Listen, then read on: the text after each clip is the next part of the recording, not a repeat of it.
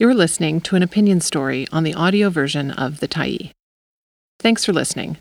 The Tyee is a nonprofit newsroom that is funded by our audience. So if you appreciate this article and you'd like to help us do more, head on over to support.thetyee.ca and become a Tyee builder. You choose the amount to give, and you can cancel anytime. Nurses condemn the arrests of safe supply providers. The lead author is Trevor Goodyear. For the full list of contributors, please refer to your screen. October 31, 2023.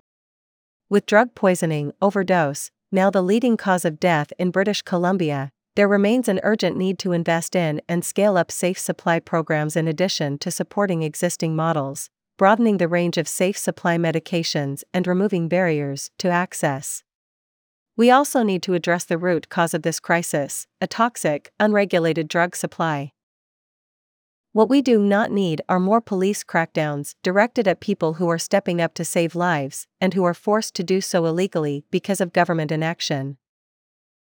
As harm reduction nurses, we condemn the recent Vancouver Police Department arrests of Drug User Liberation Front organizers.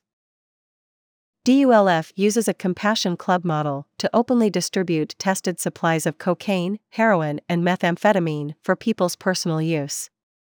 They support their members to have control over what drugs they procure by checking the ingredients and screening for adulterants, such as fentanyl, benzodiazepines, and tranquilizers. As informed consumers, people can avoid the volatility of the unregulated drug supply. This supply problem and the harms that come from it exist because of significant policy gaps and clawbacks to the implementation of harm reduction and safe supply nationally, notwithstanding some important progress being made. DULF's efforts ought to be acknowledged as life saving given that the alternative for many people who use drugs is turning to an unregulated, poisoned, and therefore unpredictable drug supply. Compassion Club models offer a far safer avenue, and there have been no overdose deaths reported in relation to substances procured through DULF. As with other safe supply programs, DULF members have reported an improved quality of life alongside fewer experiences of overdose, hospitalization, and drug related violence, including negative interactions with police. This program offers a low barrier, person centered, and impactful intervention that is mitigating overdose risk while contributing to broader improvements in health and social well being. These gains should be not criminalized but celebrated, supported, and evaluated through continued research. Now is not the time to strong arm an end to community led models of safe supply. In fact, it is time to scale them up, while also protecting them.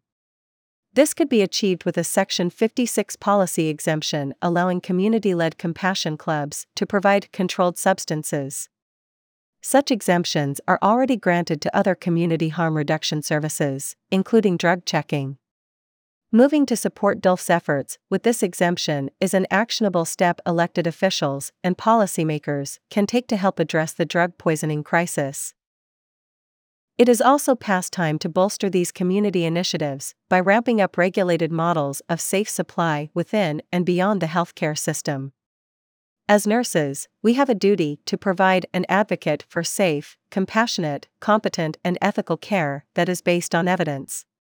When it comes to substance use, we know that the gold standard is for care to be based on a harm reduction approach. Yet, what we frequently see across the research, policy, and practice contexts in which we work is a rallying against harm reduction. This is reflected within anti safe supply efforts, which have been critiqued by Canada's addictions minister for being written with damaging backlash and misinformation. Allowing the anti safe supply movement to drive continued inaction, misinformation, and now police crackdowns is a drug policy failure. We know from the past seven years of this worsening drug poisoning crisis that the current intervention landscape is not doing enough to meaningfully address overdose risk, mortality, and the ripple effects and collective grief felt across our communities. What we need is concerted action to improve the full continuum of substance use services, with harm reduction, including compassion clubs and other models of safe supply, representing a key pillar of this continuum. Some may argue that expanding the substance use treatment system is a more appropriate response to the drug poisoning crisis. While treatment is an important part of the continuum, robust harm reduction interventions, such as safe supply, do not need to come at the expense of treatment and recovery efforts. Harm reduction and treatment approaches can, and should, work together to save and improve lives. Nurses know that providing access to a regulated drug supply is an effective, evidence based response to the drug poisoning crisis. We also know that advancing safe supply in an equitable way will require a diversity of approaches, including but not limited to community led models such as DULF's Compassion Club. As such, we stand firmly with drug user advocates in condemning police raids against DULF and others who are taking action to redress the harms of prohibition. With upwards of six people now dying of overdose each day in British Columbia, the consequences of cracking down on compassion clubs and safe supply are deadly. Thanks for stopping by the Tyee today. Anytime you're in the mood to listen to important stories written well, we'll be here. And if you'd like to keep independent media going strong, head over to thetyee.ca and click on the Support Us button to pitch in. Finally, big, big thank you to all of our Tyee builders who made this story possible.